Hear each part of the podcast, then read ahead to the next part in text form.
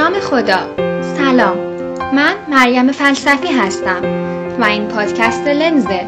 لنز یه پادکستیه که ما توش یه سری کتابای مربوط به رشته پزشکی رو با هم می‌خونیم. و چیزی که نویسنده می‌خواد برسونه رو براتون میگیم.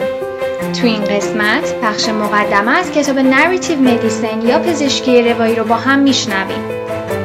این کتاب به طور کلی در مورد رابطه پزشک و بیمار تفاوت دید اونها و راه های درک بهتر بیمار نوشته شده. ممنون که با ما همراه هستید.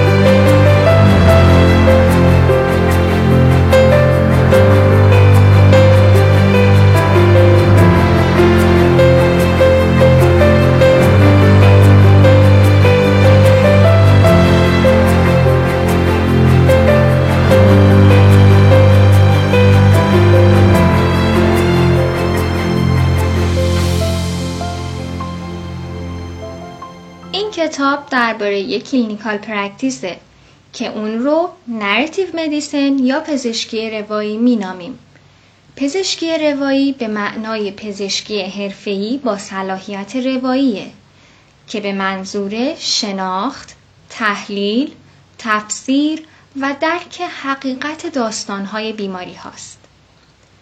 هنگامی که ما انسان ها می‌خوایم زندگی یک فرد رو در شرایط خاصی متوجه بشیم و یا توصیف کنیم نهایتا به روایتگری یا داستان سرایی روی میاریم و برای فهم بیشتر چگونگی رخ داده اتفاقات حوادث رویداده رو در یک ترتیب زمانی ابتدا، وسط و انتها میچینیم و یا درباره علل رخدادها میاندیشیم. ما از طریق استعاره، کنایه و دیگر اشکال زبان تمثیلی در پی کشف ارتباطات هستیم. این جنبه های اساسی زندگی ما مثل شناخت خود و یا دیگران، یافتن معنا در رویدادهای اطرافمون و برقراری ارتباط با دیگران با بهرهمندی از دانش روایی محقق میشه. پزشکی که مهارت و صلاحیت روایی داشته باشه با مهارت بیشتری بیماران و بیماری ها رو تشخیص میده دانش و توجه بیشتری داره با همکاران خودش فروترانه میپیونده و بیماران و خانواده های اونها رو طی مصائب بیماری همراهی می‌کنه. اضافه شدن این صلاحیت و مهارت به دانش آکادمیک پزشکی منجر به مراقبت های انسانی تر، اخلاقی تر و احتمالاً موثرتر میشه. فرضی نویسنده کتاب اینه که آموزش دانش روایی در دوره هایی به صورت فشرده به شاقلین حوزه سلامت کمبودهای اونها رو در حس فروتنی، پاسخگویی و همدلی رفع می‌کنه. رشته پزشکی روایی به تدریج از تلاقی منابع علوم انسانی، مراقبت های اولیه پزشکی، روایت شناسی معاصر و مطالعه رابطه مؤثر بیمار و پزشک پدید اومده. این رشته به متخصصان در درک اونچه بیماران در بیماری تحمل می‌کنن و اونچه که متخصصان خودشان حین مراقبت از بیماران متحمل میشن راهکارهایی خردمندانه و عملی ارائه میده. چندی پیش که نویسنده به طور آزمایشی روی مقاله تحت عنوان نیمه روایی پزشکی کار می‌کردن متوجه شدن که در عمل پزشکی چیزهای کمی وجود دارن که قابلیت روایی بودن نداشته باشن. زیرا عمل بالینی، آموزش و تحقیق همگی با روایتگری و قصه گویی پیوندی جدایی ناپذیر دارند. در واقع عبارت پزشکی روایی به عنوان یک تعریف منسجم به وجود اومد که بیانگر عملکردی بالینیه که همراه با خواندن، نوشتن، گفتن و دریافت داستانها انجام میشه و هم جنبه عملی و هم جنبه تئوری داره. در عبارت پزشکی روایی نوعی عمل همراه با مجموعه ای از روابط مفهومی پنهان شده.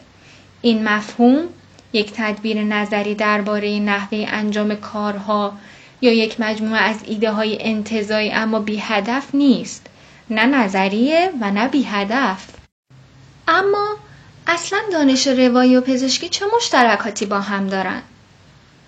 بازخورد مشتاقانه و سپاسگزارانه پزشکان، دانشجویان، دانشمندان ادبیات، نویسندگان و بیماران به کارهای اولیه در طب روایی نشون میده که این دانش در حال توسعه رویکردهای مفیدی در زمینه پزشکی، ادبیات و رنج بردنه.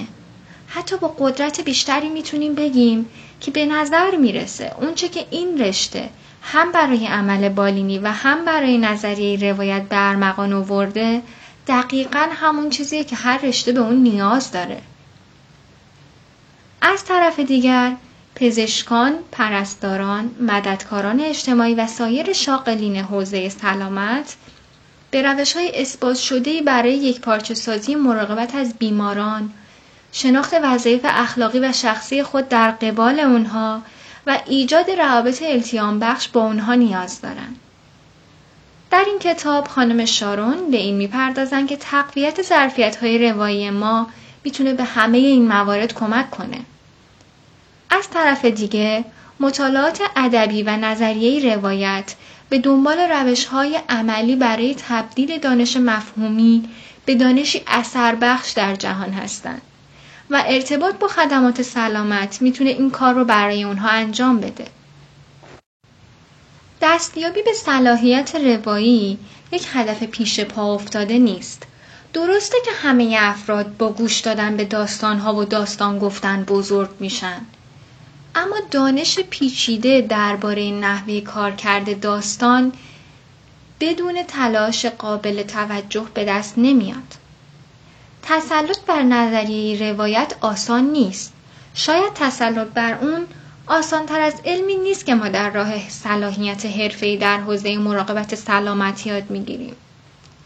دریافت این دانش نیاز داره به خوندن دقیق و مهارت و تجربه طولانی در مواجهه با بسیاری از متون. انتصاب عنوان پزشک روایی باید با مطالعه دقیق و منظم در طول زمان تسلط بر مفاهیم نوین کلام و شیوه های جدید در یک آموزش مدتدار و سختگیرانه حاصل بشه. خوشبختانه آموزش دانش روایی منافع زیادی داره مثل خلاقیت، خودشناسی، درک دیگران و لذتهای عمیق زیبایی شناختی.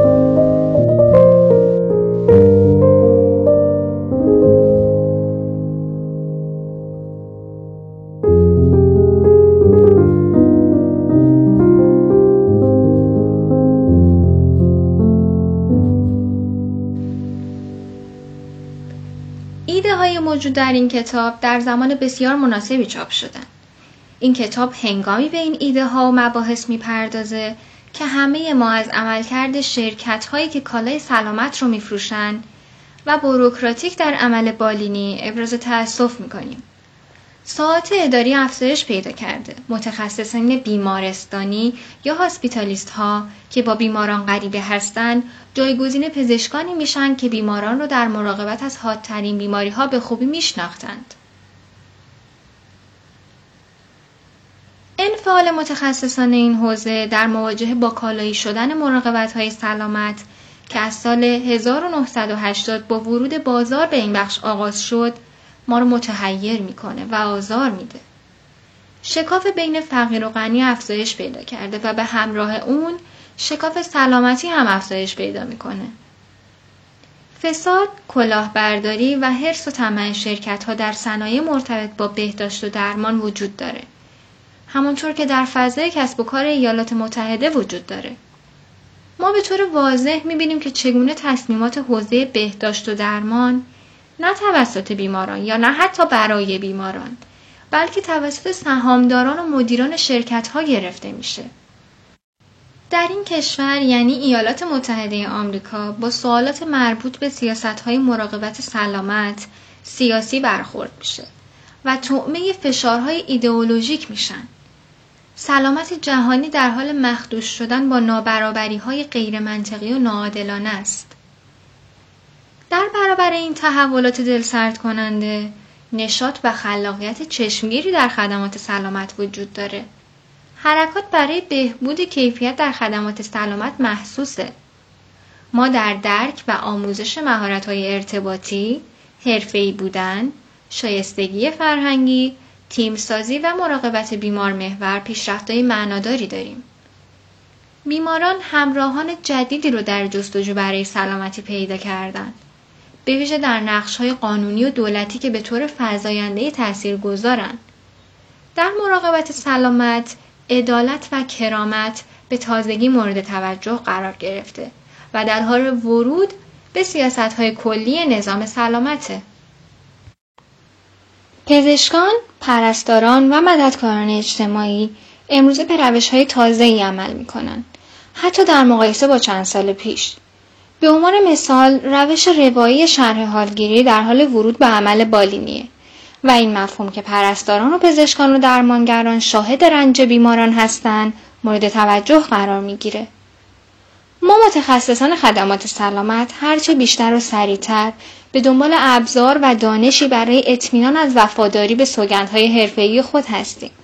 ما و بیمارانمان می‌دانیم که باید وقت خود را صرف توسعه دانش یکدیگر کنیم. برای مثال ویزیت هشت دقیقه‌ای برای افشای تمام گفته‌ها کافی نیست و وفاداری طولانی مدت برای حفاظت از سلامتی یا پاسخ به بیماری بسیار مهمه. ما مصرانه از عمل طبق اصول شرکت ها و بروکراسی خودداری می کنیم. چون می‌دونیم که چنین صرف هایی در زمان نمی‌تونه آسیب مزمن وارد شده به روابط بالینی رو که از لحاظ زمان، کرامت و توجه کمبود دارن جبران کنه. حرکاتی از قبیل درمان رابطه محور نشان دهنده تعهد عمیق نسبت به وضعیت از هم گسیخته رابطه پزشک و بیماره و نتایج پزشکی ما رو بهبود میده.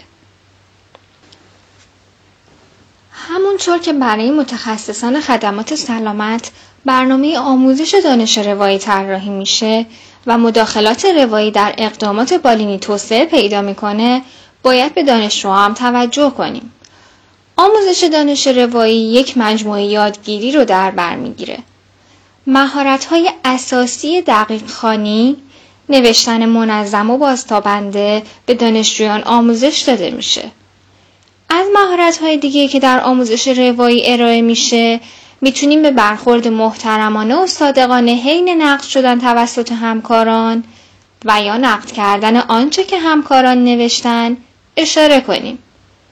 متخصصان دانش روایی با متخصصین حوزه سلامت در بخش های مختلف پزشکی چون جلسات کارکنان در مورد انکولوژی بزرگسالان، خدمات بیمارستانی، کلینیکا و برنامه های ویزیت در منزل ملاقات می کنن.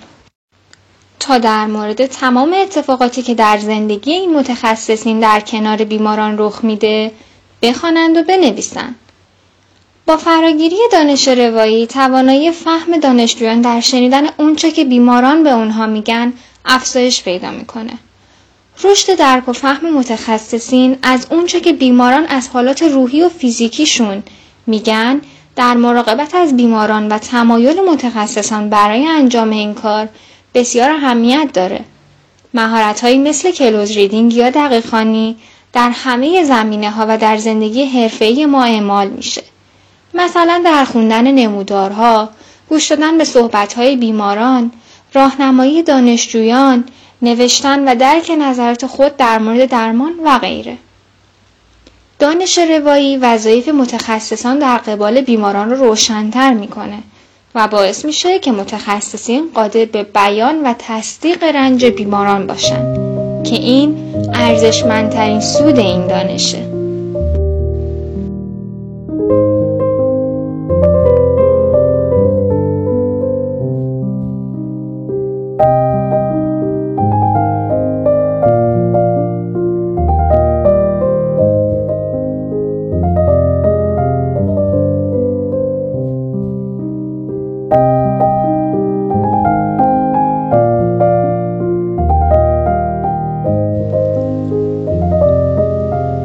کتاب تلاش شده که مقدمه بر پزشکی روایی نوشته بشه. مبانی نظریه دانش روایی از مطالعات ادبی، نظریه روایت، پزشکی عمومی و اخلاق زیستی در این کتاب به سادگی بیان شده. در واقع تلاش شده تا این کتاب یک کتابچه راهنما برای مربیان خواندن و نوشتن در زمینه پزشکی و پزشکی روایی باشه. این مطالب در طی سالیان در کارگاه ها و کنفرانس های خانم شارون ارائه شدند و ایشان تلاش کردند که دستور عملهایشون رو در قالب یک بیان منسجم و کم حجم جمع کنند. در این کتاب چندین طبقه بندی ارائه میشه. چهار نوع تقسیم بین بیماران و متخصصان حوزه سلامت، پنج ویژگی روایی از پزشکی و پنج عنصر از تمرین های کلوز ریدینگ یا دقیق خانی. رد پایی از تمام داستانهای بیماران طی مراقبت ها و تجربیات خانم شارون در این کتاب وجود داره که در ادامه به اونها می‌پردازیم. برخورد با بیماران در نظر ایشون بسیار پیچیده و پر از احساسه اما با این حال امیدوار کننده است. به عقیده ایشون نمی‌تونیم ادعا کنیم که رنج کاملا قابل درکه بلکه رنج فقط می‌تونه توسط دیگری تعریف بشه. گاهی اوقات انگار پزشک و بیمار سیاره های بیگانه ای هستند که فقط از طریق پرتوهای کمسو از یکدیگر آگاهی دارند. اطلاعاتی که از انسانها دریافت می‌کنیم و اتفاقات نادری که میافتن و از کنار ما عبور می‌کنن ما رو خیره می‌کنن به طوری که با خودمون میگیم این دیگه چی بود اصلا متوجه اصل و حقیقت موضوع نمیشیم ما حتی گاهن حقیقت عملکرد خودمون رو هم درک نمی کنیم. شناخت ما از دیگران به ما مجوز نزدیک شدن به اونها رو میده. در این کتاب تصویری از وابستگی و همبستگی بیمار، پزشک و همکارانش و دانشجویان به نمایش گذاشته میشه. تصور کنید که یک پرستار بخش انکولوژی درباره شکنندگی زندگی روزمره می نویسه. یک بیمار 38 ساله از 20 مایل دویدن در هفته خورسند و مفتخره. یک دانشجوی پزشکی درباره خشم خود از ناعادلانه بودن بیماری یا درمان اون سخن میگه و خانواده در همون زمان در جای دیگه به بالین مادر در حال مرگ خودشون بر اثر سرطان جمع میشن. ما در زندگی هامون هم تنها هستیم هم با هم. هم متفاوت هستیم و هم شباهت داریم. حضور دیگران در زندگی های ما پر از رمز و رازه و در عین حال هویت ما رو می‌سازه. ما مانند سیارات منظومه شمسی در حین میزبانی از زندگی های متمایز و مجزا به دور یک خورشید مشترک میچرخیم و گرم میشیم.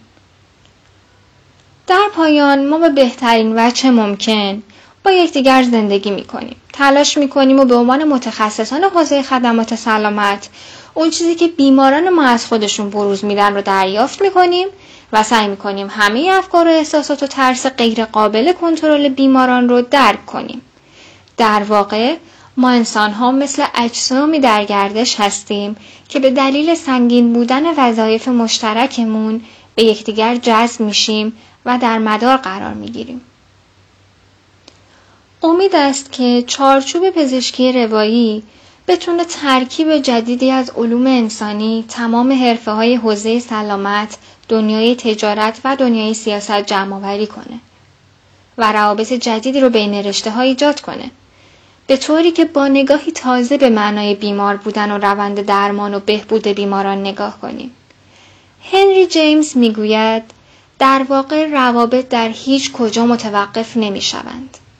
پس بیایید از پایان ناپذیری و جهانی بودن روابطمان، وابستگی ها و هدایای مشترکمان لذت ببریم و تمام تلاش خودمون رو برای بهبود بخشیدن انجام بدیم.